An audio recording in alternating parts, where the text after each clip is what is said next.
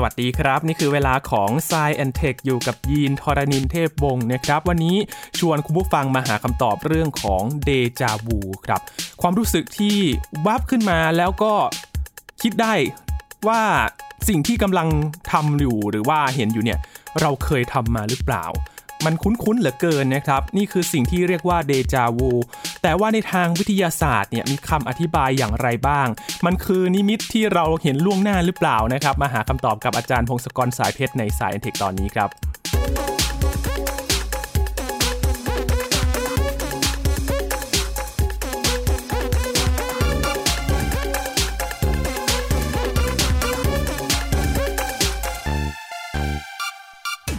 คุณผู้ฟังเคยเป็นหรือเปล่าครับ เวลาที่เรากำลังทำอะไรหรือว่า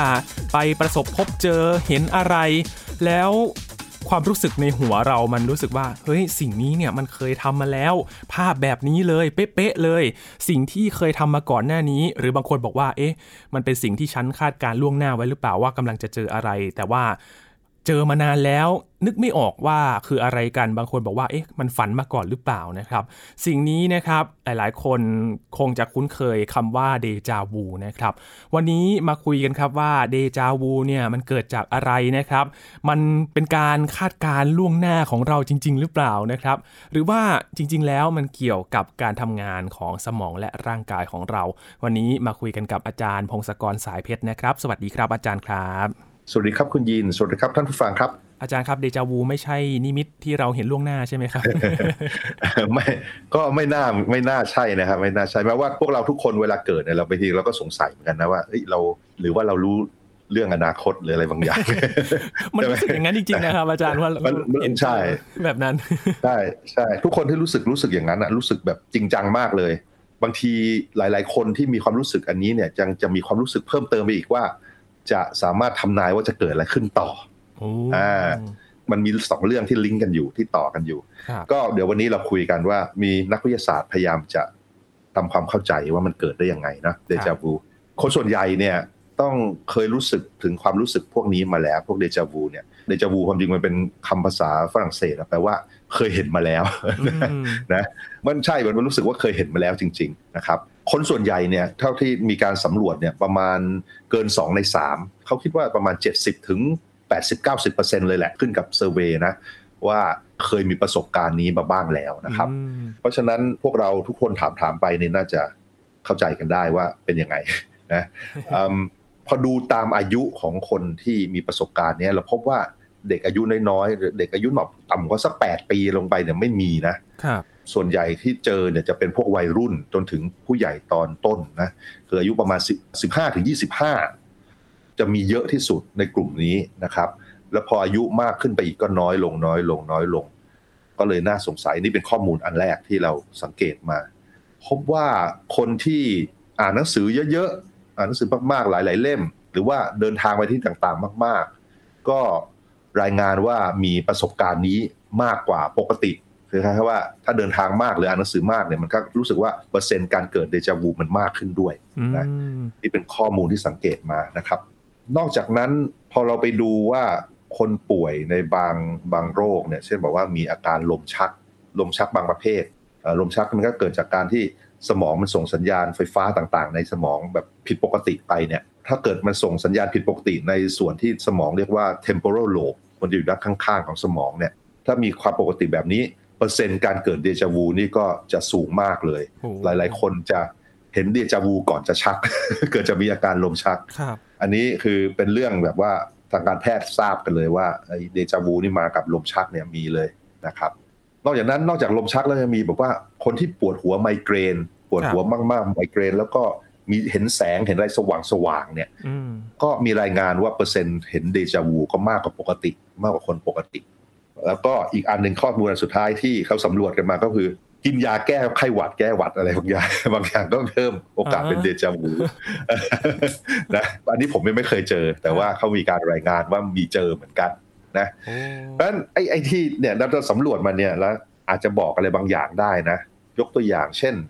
ถ้าเกิดคนส่วนใหญ่เคยเป็นเนี่ย มันน่าจะเป็นเรื่องที่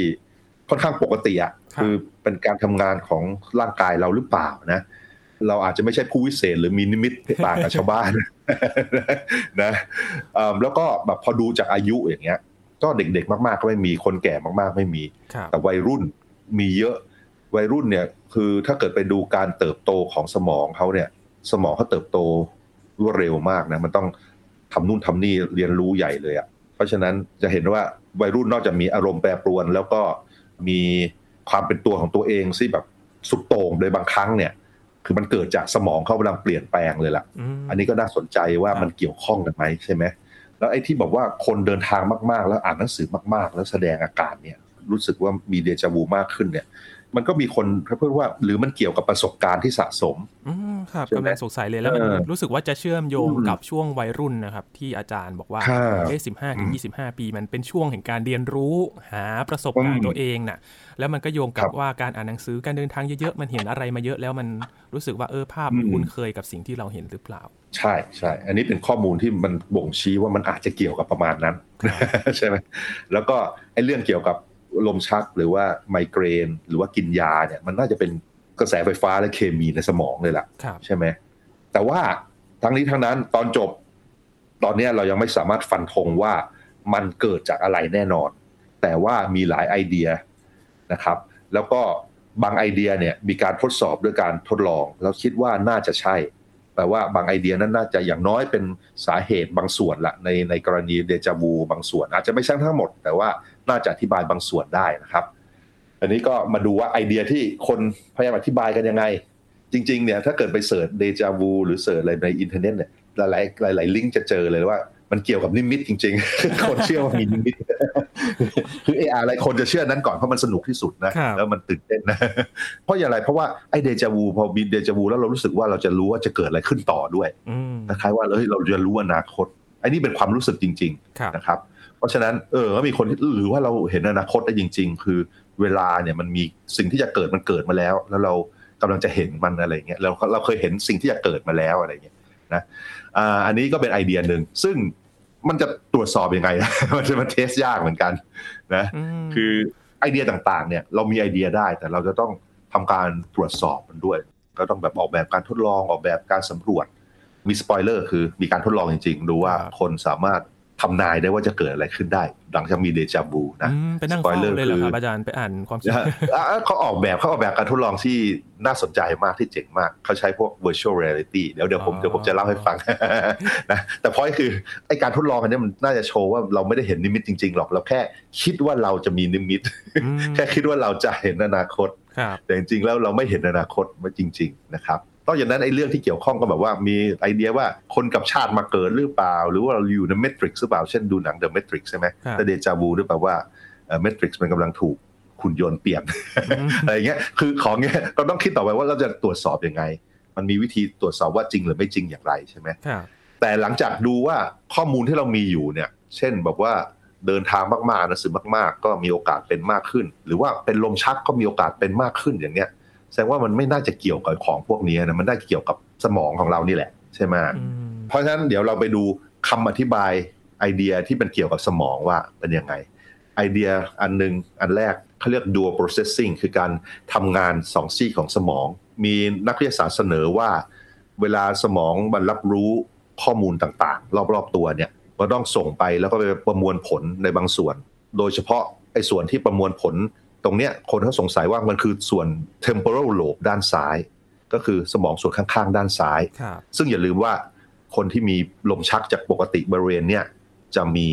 อาการเดจาวูเพิ่มใช่ไหมพอไปดูว่าไอ้ตรงนี้มันทำงานยังไง สมองส่วนนี้มันทำงานยังไงเนี่ยคือมันจะพยายามเอาข้อมูลจากประสาทสัมผัสต่างๆเนี่ยมารวมกันรวมกันแล้วก็รวมกันเป็นก้อนๆ เป็นเหตุการณ์ที่หนึ่งเหตุการณ์ที่สองเรียงไปเรื่อยๆเรื่อยๆคล้ายๆเพื่อไป กำหนดการเรียนรู้และความจำส่วนนี้นะครับ ไอเดียนี้ก็คือว่าสัญญาณจากประสาทสัมผัสเนี่ยมันจะเข้าทั้งสมองซีกซ้ายซีกขวาจากซีกซ้ายมันจะได้ข้อมูลเข้าไปก่อน แล้วซีกขวารอตามเข้ามา ไอเดียก็คือว่าบางครั้งมันมีการผิดพลาดที่ทำให้ข้อมูลจากซีกขวาไหลเข้าไปซีกซ้ายช้าลงไปหน่อยนึงมันทำให้ถูกแบ่งเป็นสองเหตุการณ์คล้ายๆว่าเรารับรู้สถานการณ์เดียวกันนี่แหละ แล้วเราก็รับรู้ไปก่อนรอบหนึ่ง แล้วอีกแป๊บหนึ่งแล้วก็รับรู้อีกทีหนึ่งไอ้กับรับรู้อีกทีหนึ่งมันคล้ายๆว่าเราเฮ้ยเราเคยเห็นอันนี้ไปก่อนหรือเปล่าอันนี้เป็นไอเดียไอเดีย dual processing ใช่ไหมคือสมองสองส่วนสองซีกมันส่งสัญญาณไปรวมกันที่ซีกซ้ายเนี่ยครับไม่พร้อมกันเป๊ะๆคือจริง ๆ ปกติมันจะทำงานพอแหละ คือใช้เวลาไม่กี่มิลลิวินาที แล้วก็ทำงานเสร็จเรียบร้อย แต่บอกว่าถ้าเกิดมันเกินช่วงไปบางช่วง มันอาจจะจากหนึ่งเหตุการณ์กลายเป็นสองเหตุการณ์แล้วเราก็นึกว่าเคยเห็นเหตุการณ์นี้มาแล้ว อันนี้คือไอเดียที่แรกนะครับ มันก็ถูกสนับสนุนด้วยข้อมูลที่เกี่ยวกับว่า ถ้าเกิดมีลมชักบริเวณนี้จะมีเห็นเดจาวูเห็นอะไร มากกว่าปกติและอีกอันหนึ่งก็คือ เรารู้ว่าสัญญาณที่วิ่งในสมองมันใช้เวลา แล้วมันบางทีมันอาจจะใช้เวลาไม่คงที่บางทีมันก็ช้ากันเกิดจากการทำงานส่วนอื่นๆได้ด้วย ก็เลยแบบว่ามันก็สอดคล้องกับข้อมูลเหล่านี้ แต่ว่าก็ยังไม่มีการทดลองฟันธงเพราะว่าเรายังไม่สามารถไปแบบว่าไปออกแบบการทดลองที่แบบว่าดีเลย์ ทำให้ข้อมูลจากซีกขวามาซีกซ้ายช้าลงอีกอะไรเงี้ยอืมซึ่งในอนาคตถ้าเกิดทำได้ก็จะได้ตรวจสอบได้โดยตรงเลยว่ามันทำให้เดเกิดเดจาวูบ่อยๆ หรือเปล่านะครับนั่นแหละอาจจะเป็นงานของนักวิจัยในอนาคต อาจจะใช้สารเคมีหรือยาบางส่วนอะไรเงี้ยนะอืมเอ่อต้องต้องรอดูนะครับ อันนี้คือไอเดียแรกเขาเรียก dual processing ครับนะครับไอเดียที่สองนี่ก็คือเขาเรียก divided attention ความสนใจเราเนี่ยอาจจะถูกดึงดูดไปสนใจอะไรบางอย่าง เฉพาะเจาะจงได้ สมมุติว่าไปเจอประสบการณ์เนี่ยเรากำลังรับรู้ประสบการณ์ แล้วสมมุติเราไปเพ่งสนใจกับเรื่องบางอย่างในเหตุการณ์นั้นๆ แล้วพอความสนใจนั้นกลับมามาดูเหตุการณ์โดยรวมอีกทีเนี่ยคล้ายๆว่าเราจะรู้สึกว่าเหตุการณ์โดยรวมมันเกิดไปแล้ว นั่นคือสมองเรารับรู้เหตุการณ์โดยรวมไปแล้ว แต่ว่าความสนใจเราถูกดึงไปที่หนึ่งแล้วเสียเวลาตรงนั้น แล้วพอกลับมาเรารู้สึกว่าอุ๊บเคยเห็นนี่ไปแล้วนี่หว่าอืมนะอันนี้ก็เป็นอีกไอเดียหนึ่งคือแบบว่า ความสนใจของเราเนี่ยมันสามารถไปสนใจได้ของทีละสิ่งทีละสิ่งทีละสิ่งไงแล้วมันใช้เวลา แล้วพอกลับมาเราก็เริ่มสับสนว่า เออเราเคยรับรู้อันนี้ไปหรือเปล่า เพราะว่าไอการรับรู้เนี่ยบางทีมันรับรู้ไปโดย มันเป็นจิตใต้สำนึกเราไม่ได้มีความสนใจทุกครั้งเวลารับรู้สิ่งรอบๆตัวเราคเนาะรับอันนี้ก็เป็นอีกไอเดียหนึ่งซึ่งเราก็ต้องไปออกแบบการทดลองอีกนั่นแหละ การทดลองเหล่านี้ก็คงจะแบบว่าอาจจะมีสถานการณ์แล้วก็แบบมีของอะไรประหลาดตึ้ง ขึ้นมา เช่นของที่แบบไม่ไม่คาดฝันอะไรขึ้นมา แล้วดูว่ามันเปอร์เซ็นต์เดจาวูเพิ่มหรือเปล่า แต่ว่าจากที่อ่านอ่านๆดูเนี่ยรู้สึกว่ายังไม่สำเร็จนะการทดมันไม่ค่อยมีการทดลองที่ชี้ว่าไอ้นี่มันเป็นแบบนั้น แต่ก็เป็นไอเดียอีกไอเดียหนึ่งนะครับครับนะแต่ดูเอิ่วิมธีการแล้วมันก็รู้สึกว่าน่าจะยากนะครับ ที่เราจะไปสำรวจใช่ว่าเอ๊ะเราความรู้สึกเดจาวูแบบนั้นจริง ๆ หรือเปล่า ใช่ ใช่ใช่ มันยากเลยมันยากมันออกแบบการทดลองยากนะ ไปอีกไอเดียหนึ่งก็แล้วกัน อีกไอเดียหนึ่งคือ สมองของเราเนี่ยมันมีความจำระยะสั้นกับความจำระยะยาวครับความจำระยะสั้นเนี่ยก็คือแบบว่าอาจจะเก็บของไว้ในสมองได้ของไม่กี่ชิ้นอะแบบหกเจ็ดชิ้น แล้วก็ทำนู่นทำนี่กับมัน แล้วก็ลืมไป ยกตัวอย่างเช่น สมมุติว่ามีคนบอกเบอร์โทรศัพท์มาให้โทรอย่างเงี้ยเราจะต้องฟังตัวเลขแล้วก็จำแล้วก็กดกดกดกดแล้วปั๊บมันก็หายไปใช่ไหมอันนี้แบบว่าความจำระยะสั้นมันใช้ได้แป๊บเดียวครับอืม แต่ว่าไอ้ประสบการณ์ต่างๆ ที่เราเก็บไปความจำระยะยาวเนี่ยคล้ายๆว่ามันจะเลือกบางส่วนจากความจำระยะสั้น ไปคัดกรองแล้วก็ไปเก็บระยะยาวแบบหลาย ๆ ปีก็ยังจำได้อีกทีหนึ่งยกตัวอย่างเช่น แบบว่าในคนแก่บางคนที่แบบว่าสมองเสื่อมอะไรเงี้ยเขาไม่สามารถสร้างความจำระยะสั้นได้แล้วเขาบอกว่าพูดคุยกับใครแป๊บนึงก็ลืมไปแล้ว แต่ว่าความจำระยะยาวที่มีอยู่ที่เก็บให้เขาจำได้หมดเลยว่าตอนเด็ก ๆเขาทำอะไรบ้างไปโรงเรียนเจอเพื่อนอะไรต่างๆจำได้หมด เพราะฉะนั้นมันมีความจำอย่างน้อย 2 ระดับในหัวเรา การที่จะเอาความจำระยะสั้นที่ใช้ประจำวันแล้วก็เก็บไปเป็นระยะยาวเนี่ย มันจะต้องวิ่งส่งสัญญาณไปในสมองหลาย ๆ ส่วน เขาคิดว่าบางทีไอ้เดจาวูนี่คือแบบเป็นการสับสนส่งสัญญาณข้ามขั้นไป คือแบบว่ามันแปลผลความจำระยะสั้นเป็นความจำระยะยาวโดยตรงเลยปุ๊บมันทำให้รู้สึกว่าเออของอย่างนี้เราเคยจำได้เคยเห็นมาก่อน ทั้งๆที่เพิ่งเจอ อันนี้ก็เป็นอีกไอเดียหนึ่ง ไอเดียนี้เนี่ยมีคนพยายามทดลองโดยการแบบว่า เอาคนไปอยู่ในในเครื่อง functional MRI ดูว่าสมองส่วนไหนเขาทำงานบ้างนะครับแบบว่าสมองส่วนไหนทำงานหนักก็แบบว่ามันก็ใช้พลังงานเยอะก็ใช้น้ำตาลกลูโคสมากขึ้นอะไรเงี้ยเขาพยายามจะถ่ายรูปไปพวกนี้มา โดยที่พยายามมีการไปเล่นเกมหรือบางกรณีมีการสะกดจิตด้วย ว่าให้ลืมอะไรบางอย่าง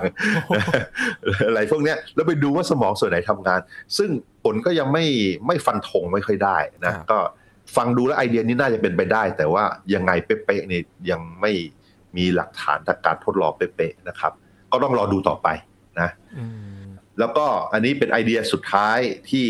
มีคนเสนอเยอะๆหน่อยเนี่ย ก็คือบอกว่าเกี่ยวกับความจำโดยตรงเลย มันแบบว่าสถานการณ์ที่เพิ่งเจอเนี่ย มันเป็นคล้ายๆ ความจำในอดีต หรือสิ่งคุ้นเคยในอดีตครับ หรือว่าบางครั้งมันเหมือนกับสิ่งที่เคยทำไปแล้วจริง ๆ แต่เราลืมไปแล้วเราเคยทำโอ้นะยินเจอแบบนี้บ่อยเออมากเลยครับ ในความรู้สึกเลยเออใช่ไหมเพราะอย่างเงี้ยแล้วมันเกิดจากความจำจริงครับๆนะสมองเราไม่รู้ว่าเป็นความจำที่มีอยู่แล้ว อันนี้เนี่ยมีคนทำงานทดลองแล้วก็เช็คดูอย่างน้อย อันเนี้ยน่าจะจริง มันน่าจะอธิบายบางส่วนได้นะครับ อย่างน้อยมันอธิบายไอ้เดจาวูที่เกิดจาก คนจำไม่ได้ว่าเคยจำอะไรไปแล้วบ้างนะอืมนะแต่อาจจะไม่ได้อธิบายไอ้กรณีที่แบบว่าเกิดจากลมชักอะไรต่างๆนะอันนั่นอาจจะเป็นอีกกรณีหนึ่งไปเลยนะครับเขาทำยังไงเขาทำยังไงอ่ามาดูกันอืมมาทดสอบไอเดียว่าเกิดจากความจำที่คล้ายกันในอดีตแต่สมองไม่รู้ว่าเป็นความจำอยู่แล้วได้อย่างไร ทดลองโดยใช้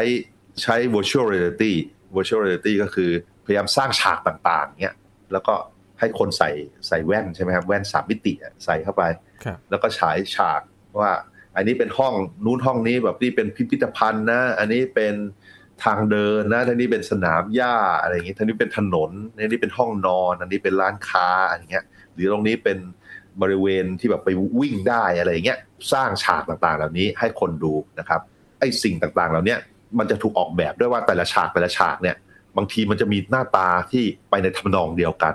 คล้ายๆ กันแม้ว่าจะไม่ใช่สถานที่เดียวกันนะ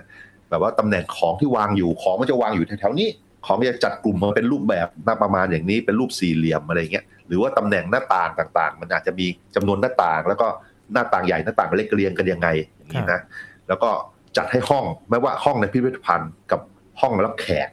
หน้าอาจจะวางของคล้าย ๆ กันจำนวนหน้าต่างคล้าย ๆ กันอะไรเงี้ยหรือว่าห้องนอน ห้องนอนมีเตียงมีตู้อะไรใช่ไหมกับร้านขายเสื้อผ้า แล้วก็อาจจะแบบว่าเอาเสื้อผ้ามากองไว้บนโต๊ะอันหนึงที่แทนเตียงอะไรอย่างเงี้ยหน้าตาจะไม่เหมือนกันแต่ว่าไปในทีมเดียวกัน ไปในทำนองเดียวกันนะครับก็มีฉากเนี้ยเต็มไปหมดเลย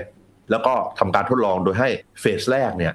ให้คนเข้าไปดูไปดูฉากต่างๆ แล้วก็สามารถขยับหัวมองนู่นมองนี่ได้อะนะเหมือนกับ virtual reality นั่นแหละนะอืมเหมือนกับสำรวจสถานการณ์ต่างๆนะครับ ก็ท่องไปเนี่ยท่องไปดูฉากต่างๆ ดูไปเยอะๆเยอะๆเยอะๆเยอะๆเยอะๆเยอะๆ โอเค แล้วพอเสร็จเฟสแรกแล้ว ก็ทดลองเฟสที่สอง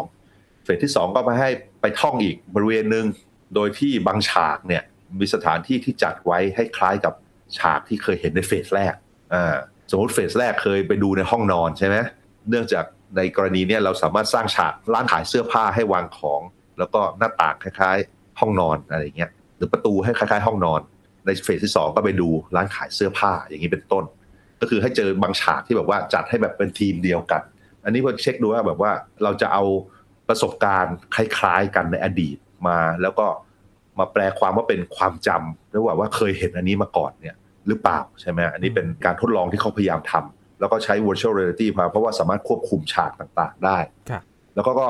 พยายามแบบว่าทำอย่างนี้เยอะๆ แล้วก็คนมาเล่นเยอะๆ จนมีคนรายงานว่ามีสถานการณ์เดจาวูเกิดเดจาวู จำนวนมากพอที่จะเริ่มมานับและเปรียบเทียบได้นะครับ อันนี้ก็คือพยายามทำเสร็จแล้วเนี่ยก็พบว่ามันมีผลต่างกันนะ ผลต่างกันในเชิงที่ว่าในกรณีที่เจอฉากที่แบบว่าเคยเห็นของคล้ายๆกันมาแล้วเนี่ยเปอร์เซ็นต์การเห็นเดจาวูมันเพิ่มขึ้นมันมันเพิ่มขึ้นมา เพราะฉะนั้นโอเค ในกรณีเนี้ยมันน่าจะเกี่ยวข้องกับความจำที่ทำงานไม่เพอร์เฟกต์ความจำที่บอกว่ายังมี จำของที่ไม่ได้เหมือนกันเปียบอะอืมแต่ว่ามาตีความว่าเป็นของที่เหมือนกัน อันนี้มันน่าจะโชว์ได้ว่าเออมันมีผลละจากการทดลองเนี่ย มันสอดคล้องกับการสำรวจของเรานะที่ว่าเวลาคนไปเที่ยวเยอะ ๆ หรือว่า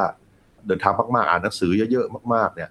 เขาจะมีประสบการณ์เดจาวูมากกว่าปกติใช่ไหมครับอันนี้มันแปลว่าประสบการณ์ต่างๆ เราเก็บเข้าไปเก็บเข้าไป เก็บเข้าไปพอไปเจอสถานการณ์ที่มันคล้าย ๆกัน เราก็ ตีความว่ามันมันเหมือนกับประสบการณ์ที่เคยผ่านมาเงี้ยแล้วเราก็ตีความไปเลยว่ามันเป็นอันเดียวกันอืมแล้วเราก็รู้สึกว่า เออเคยประสบเหตุการณ์นี้มาแล้วนะมันสอดคล้องกับการทดลองอันนี้นะครับ นอกจากนั้นทีมวิจัยเขาสงสัยว่า แล้วถ้าเกิดให้เจอฉากที่เคยเห็นมาเป๊ะๆเลยอะที่เคยเห็นมาแน่นอนเป็นฉากเดียวกันเปียบเลยเนี่ยคือในเฟสหนึ่งเคยเห็นฉากนี้ไปแล้ว แล้วเฟสสองก็มาเห็นอีกทีหนึ่งแต่ว่าเขาก็จะเลือกดู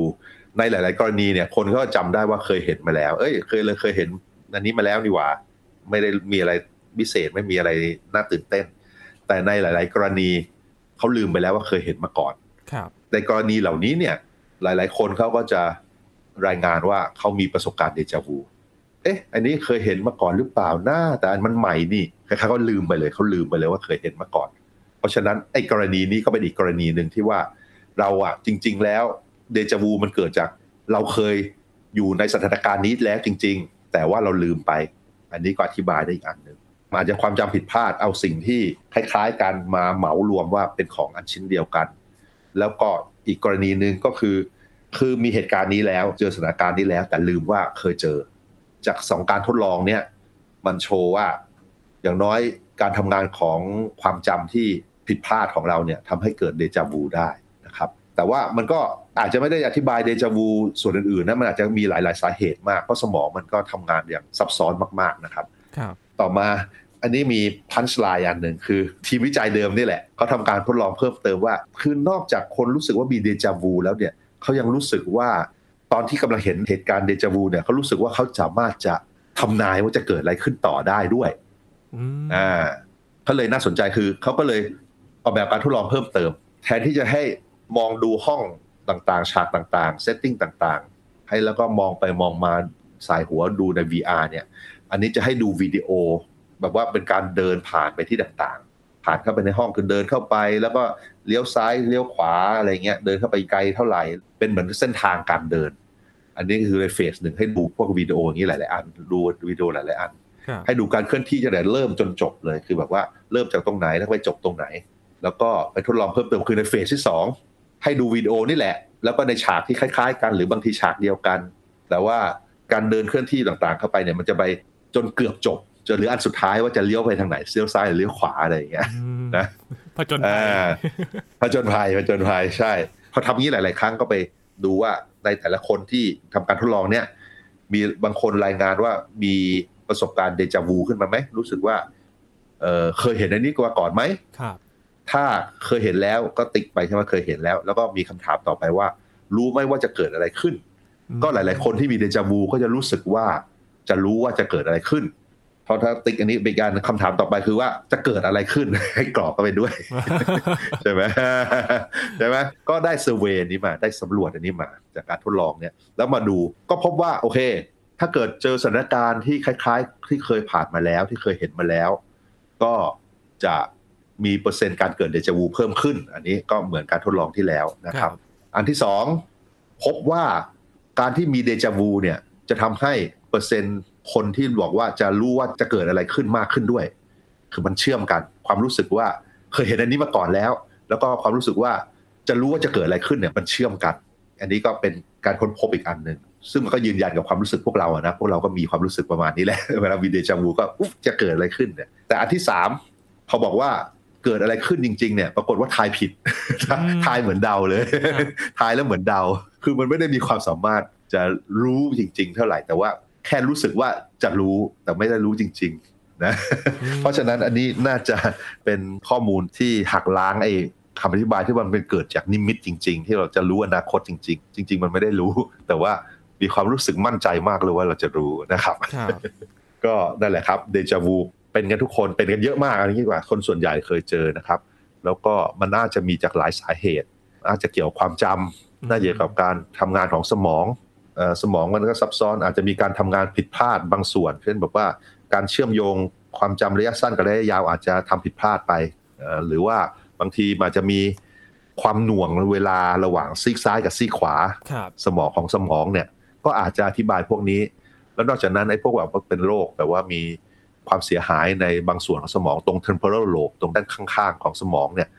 ทำให้เกิดเดจาวูมากขึ้น จากข้อมูลต่างๆที่เราสังเกตการณ์มันเนี่ยเราก็จะมีหลายไอเดีย แล้วเราคาดว่ามันเกิดจากในสมองนี่แหละ สมองการทำงานของสมองเนี่ยแหละทำให้เกิดเดจาวูแต่ว่าเราก็ต้องออกแบบการทดลองและสังเกตการณ์ที่แบบจะไปฟันธงว่าไอเดียพวกเนี้ยอันไหนที่มันชัดเจนว่ามันถูก เท่าที่ดูเนี่ยก็คือการที่ใช้